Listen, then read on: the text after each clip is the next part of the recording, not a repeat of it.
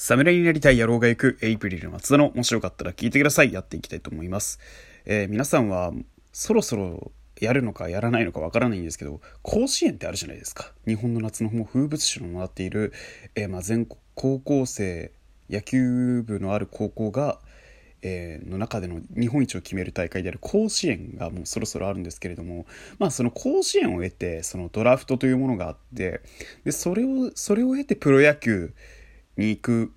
高校球児たちがいるわけじゃないですか。で、まあそういう高校球児たちを見つけてくる人が題材の野球漫画がありまして、ドラフトキングという漫画があるんですけれども、このドラフトキングっていう漫画について今日はちょっとお話しさせていただければと思っております。よろしくお願いいたします。ということで。で、ドラフトキングっていう漫画がどういった漫画なのかっていうと、郷原オーラというおじさんの、えー、まあ、中年のね、スカウトマンがいましてでその中年のスカウトマンたちスカウトマンが他球団に自分他のあの自分の目当ての選手が持っていかれないようになんとかね対策を練ったりとかどういう選手を見つけてくるとかいろいろそういったもの一話完結の物語が結構多いんですけれどもこの郷原オーラの愉快なこうギャグのセンスだったりとかいろんなところに振り回されていきながらその球団運営の一角を担っているスカウトマンスカウト部の人間たちの話なんですけれども僕この「ドラフトキング」で見て感動したエピソードっていうものが何個かあってですねまあ最初に郷原オーラがかつてスカウトをすることがスカウトしたんだけれども惜しくも手放さなきゃいけなくなった選手の話から始まってしまうんですね。でその選手は社会人野球でめちゃくちゃ功績を残したと。大学を終えて社会人野球への参入っていうでなお膝の半月板が悪くなってしまったことによってスカウトもちょっと雲行きが怪しくなってくると。さすがにもう引っ張れないかもしれないっつって。それで郷原オーラはそれ諦めてしまうんですけれどもそのオーラがそのことをちょっとフリーのライターとかに悪く書かれてしまうんですよ。でその裏話からエピソードがま始まったりとかってすることがあるんですけど野球の新しい見方を多分この漫画してくれてるんじゃないかなって思うのが今の現プロ野球とかってものすごくこうデータを重視するようになったんですね。理論とか。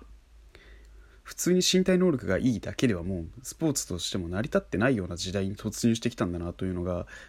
科学技術が発展したことによって実を言うとボールの弾道だけでなく例えば、えっと、ピッチャーがバッターに対して投げたボール打たれた際に発生する打球ありますよね。その打球の回転のスピンとかの角度とか向きとか速度まで見れるマシンがあってそのデータに基づいて多分彼のこの打撃だったら